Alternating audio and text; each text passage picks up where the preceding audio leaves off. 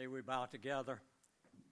Father, we pray for your leadership, for the presence of your Holy Spirit, and the guidance of our Savior and Lord as we worship together today.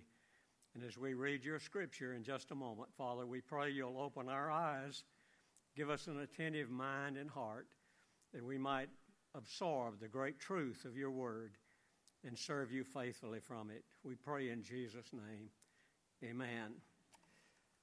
Brother Bill Starnes is going to read our scripture for us.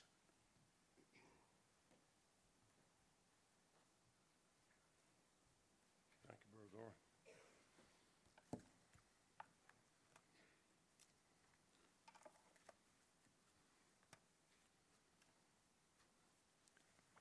I'll be reading from Proverbs thirty-one, beginning in verse ten. An excellent wife, who can find? For her worth is far above jewels. Her heart of her husband trusts in her, and he will have no lack of gain. She does him good and not evil all the days of her life. She looks for wool and flax and works with her hands in delight. She is like a merchant ship. She brings her food from afar. She rises also while it is still night and gives food to her household and portions to her maidens. She considers a field and buys it, and from her earnings she plants a vineyard. She girds herself with strength and makes her arms strong. She senses that her gain is good. Her lamp does not go out at night. She stretches out her hands to the distaff, and her hands grasp the spindle.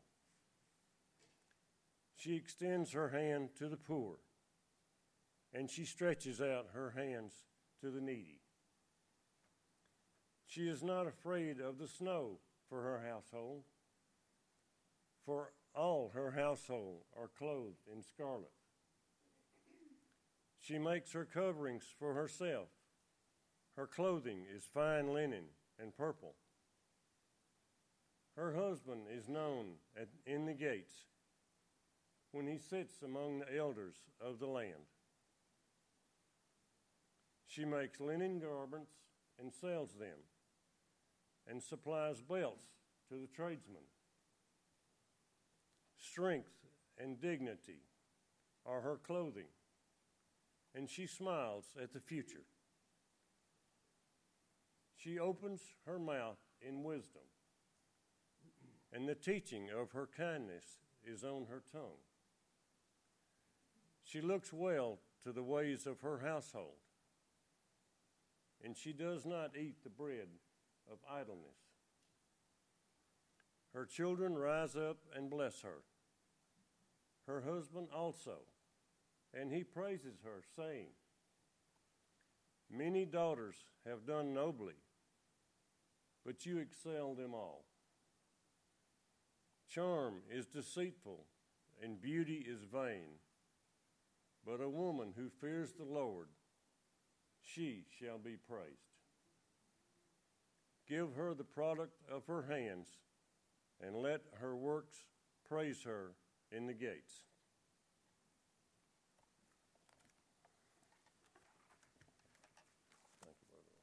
Thank you, brother. Thank you, Bill.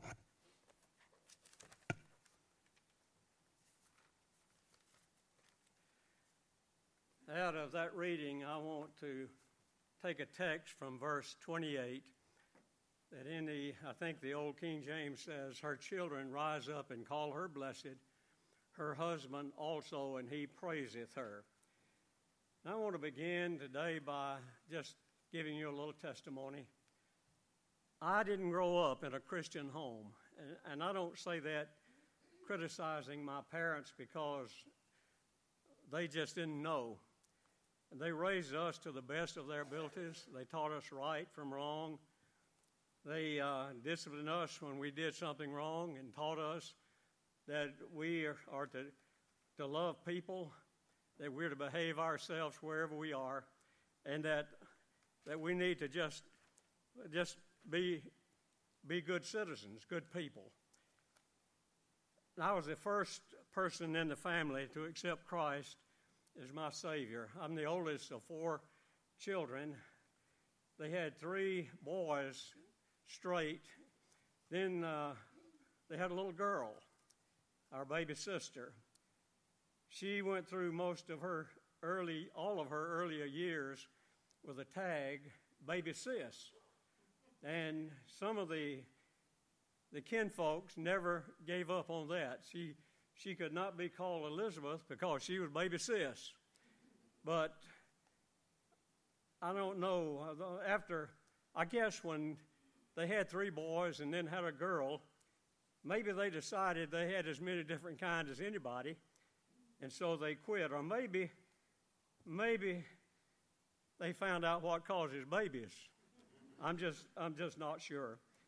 But along the way, I, I met Christ. And I shared with the Sunday school class a little bit this morning. I live next door to the church, but I didn't go, and my family didn't go. But one August, when I was thirteen or fourteen years old, our church was having what they called a, a youth revival in August. And uh, I was riding my bike, and the church had a circular driveway around it. And I was riding around that, and I saw a group of people gathered at the church, and they were fixing to go do some visiting. One of the guys uh, stopped me and talked to me about Christ. The Holy Spirit came into my heart, and I accepted Christ that day as my Savior. Amen. Joe and I had known each other most of our lives. We went to the same, she went to church on a regular basis, but had never accepted Christ. But somehow in that same revival, a family went to see her and her sister and led both of them to Christ. And so the same week, two people who were just casual friends at church, who later was to minister together for a long term, had uh, we all accepted Christ together. And we were both baptized.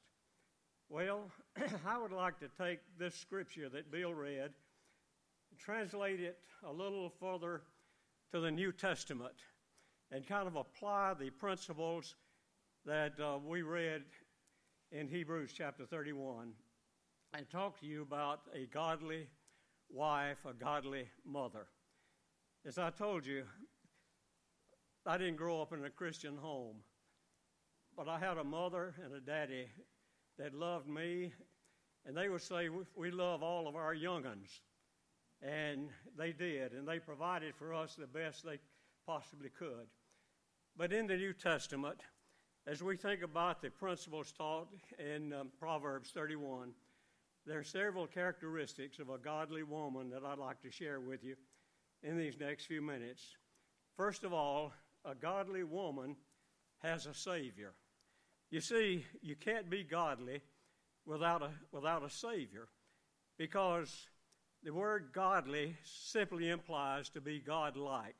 And it's only when Jesus comes into your heart that you're godlike. Now, lost people can be good people. There are many, many people who don't know Christ as their Savior, but they're honest, they're hardworking, they're just good, moral people. They don't do things that the world does, but still they're not godly because they're... Because though their many of their works are kind of godlike, it's only when Jesus comes into your heart, fills you with the Holy Spirit, that you can really become godly. So the the godly woman has a has a Savior. She knows that Jesus Christ is her Lord and Savior, and she knows that her kids have to know Christ before they can be saved, go to heaven. She, in her own heart, her own mind, her own life, has made it a point to know Jesus, to study about Jesus, to feel Him and the Holy Spirit in her heart. And she has a burning desire to make sure that every child she has knows Jesus also, so that one day they can spend all of eternity in heaven. When I was young, there's a very popular song that about the family that raised a question, will the circle be unbroken? You remember that one? Some of you Geritol folks will remember that. But a godly mother wants to make sure that her family circle will never be broken. So she reminds her kids that we're all sinners, and without without Christ, sinners end up dying and going to hell. And so she impresses that in the hearts and the minds of her children. Secondly, a godly mother has a church. I think it was Missus Clinton who, in the, in the administration of her husband, was pushing some moral issues and health insurance and this kind of thing. And she says it takes a village to raise children. Well, in her interpretation, that would be a secular village to raise children. I want to share with you today that I believe it takes a village to raise children. That village happens to be the church, the church of the living God.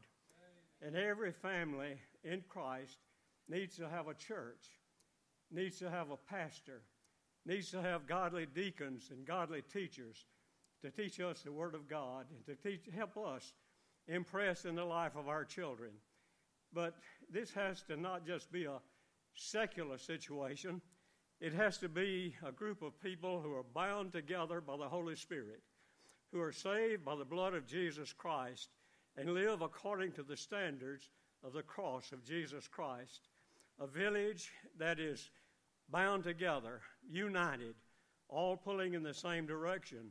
Because if we're pulling in every different direction, we're not the kind of village that, that children and families need to grow up and to develop.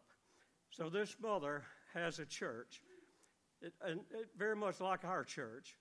And we need to band together to make sure that our children are taught the Word of God at church.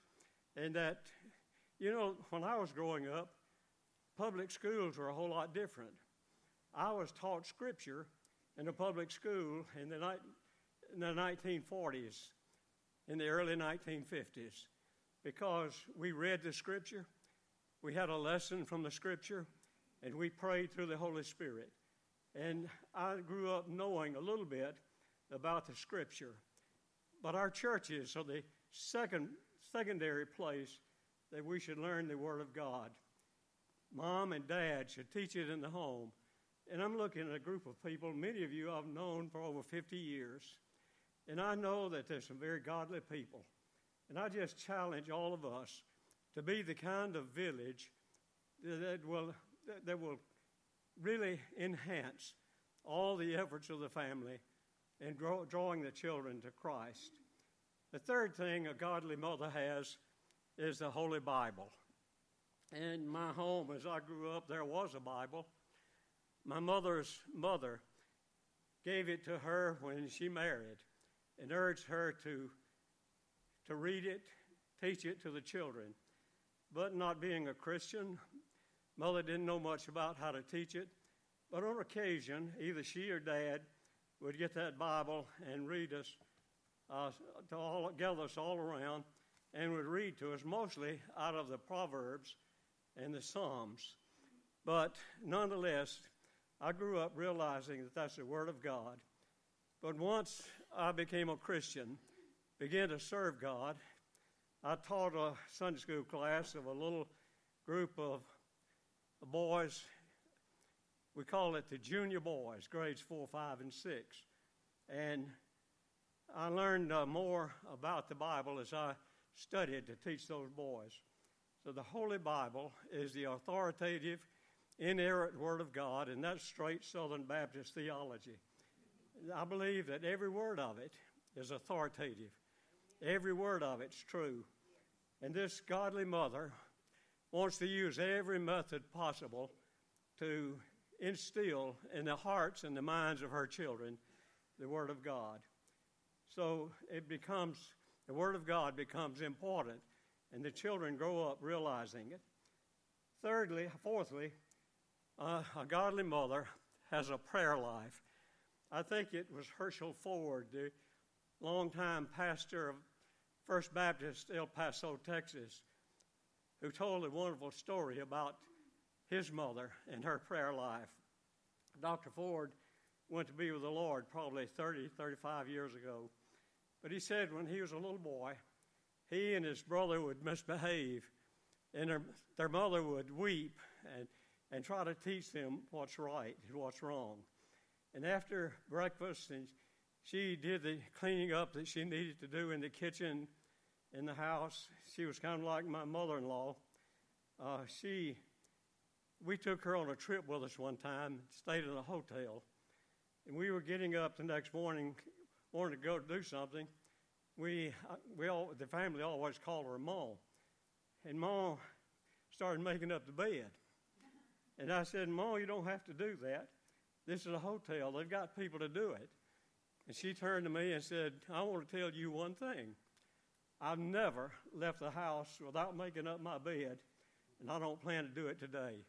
So she made up the bed.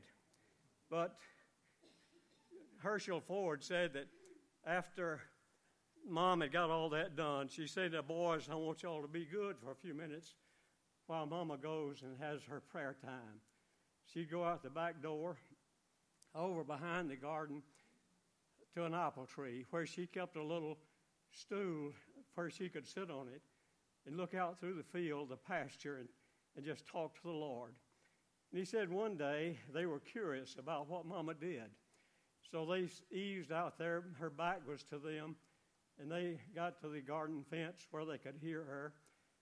And he heard her, his mother crying and weeping, and said, Lord, I want you to come in the heart of my children and save them, because they've got that they've got that carnal nature, and they're practicing uh, th- those things, and they're they're doing some mean things, and they're doing some bad things, and they're learning sin. And Lord, I just ask you to come into their hearts, clean them up, and straighten them out, and make them what they ought to be. And he said he and his brother eased back in the house, but it but th- that prayer never left his mind, never left his heart, until he one day came to know Jesus Christ and repented of his sins. He gave his heart to Jesus, and he said that was the thing that changed my life. And he was a great pastor who helped a lot of young preachers, including myself, learn how to prepare sermons, how to preach the gospel, how to tell people how to be saved, how to pray for people when they're sick and when they're in trouble. And so he said that prayer changed his life and turned him around. So mom, Mama had a Savior. She had a church. She has a Bible. She has a prayer life. But I want to kind of wind this up with a couple of, I think, very solemn thoughts. Somebody asked a great theologian, what is the most fundamental in all of your Bible study? What is the most fundamental truth that you've ever learned? And the man thought for a few minutes. He said, the most fundamental truth I've ever learned, I learned in Vacation Bible School. Jesus loves me. This I know, for the Bible tells me so. Mom, if you and Dad will instill Jesus Christ in the hearts and the minds of your children, the Bible teaches us that at times they may go astray, but in the end, they'll have that gnawing feeling in their heart called a spiritual conscience, and they will come back, ultimately come back to that. But Mom, you have the most awesome privilege and duty the world has to offer. The greatest teaching any child can have is from a mom who has the greatest influence over their children. We, like my parents, had four children, three boys and a girl. I don't know why God gave us exactly that same pattern, but he did. And excuse me. And it's wonderful to know that all of all of my family eventually came to know Jesus, and we have we have those in that same family, and all of starting with Joe and I in nineteen fifty-three, our family, counting marriages, grandchildren and great-grandchildren, this family has grown to four generations, about thirty-two, thirty-three people now. But everyone in our family knows Jesus Christ and goes to church. Everybody goes to church. There's one teenage boy who has not accepted Christ publicly. Uh, he may he goes to church all the time, and he may have accepted Christ, but he has not done it publicly. We're still praying and counseling that one of these days he's going to do that. But it's it's hard to realize that a mother has a difficult duty, but it's a wonderful, blessed duty and privilege to teach her children. And when our kids were growing up, if they wanted a little extra money, they would come to Daddy. If they wanted somebody to get out in the yard and rough house with them and play, and I, I used to wrestle with my boys. They've never outdone me. But, folks, I knew when to stop. Because big, those big old boys, uh, they could put me down any any time later in life. But so if they wanted to do something like that, they called Daddy. But let one of them get hurt. Who'd they call? They wanted Mama to kiss it and make it go away. And so Mama has a tender place in the heart of every person. And so that's a tremendous task. But let me kind of give you one last thought. Mama has a hope. If we grind into the lives, into the minds, into the hearts of our children, we always have hope. And hope is built on our faith that one of these days we'll all go to heaven. The circle will not be broken, and we will serve God together for all of eternity, because of the cross of Jesus Christ. All of our faith is not based on something that we heard secular, but something we read in the Bible that tells us, Jesus loves me, and this I know. That makes the greatest change in our life of anything else. I also shared with the Sunday school this morning a story I heard recently. Uh, Coach Nick Saban and his wife grew up together, very much like Joe and I did, except he was a star football player, and she was a cheerleader. But during the early years of high school, she had a, another boyfriend. But that relationship didn't last, and so she and Nick met and fell in love and later were married. Nick tells this that some time ago they were back in their hometown, and they passed a gas station, and they knew that her early boyfriend ran that gas station. Nick said he was going to be kind of cute, so he said, you know, if you'd married him instead of me, you'd be running a gas station with him. She said, no, if I'd married him, he'd be the head coach at Alabama.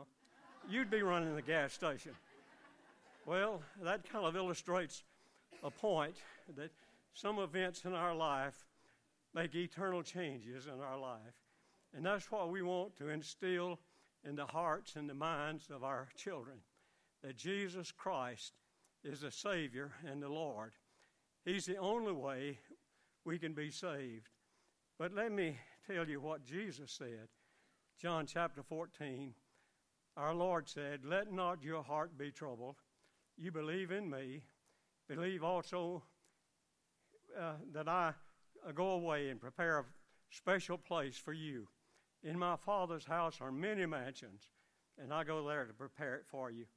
I'll come again and receive you unto myself, that where I am, there you may be also. Where I go, you know, and the way you know. Thomas, the doubtful one of the disciples, said, Lord, we don't, we don't know where you go. How can we know the way? Jesus said, I am the way, the truth, and the life. No man come to the Father but by me. Now, one of the psalmists, Psalm one nineteen, verse eleven, after all those years that the Word of God had been drilled into his mind, into his heart, into his life, and the Jewish boys had to memorize the first five books of the Bible, be able to recite that publicly. So after all that, one day he wrote, verse eleven, Psalm one nineteen, "Thy word have I hid in my heart, that I might not sin against thee."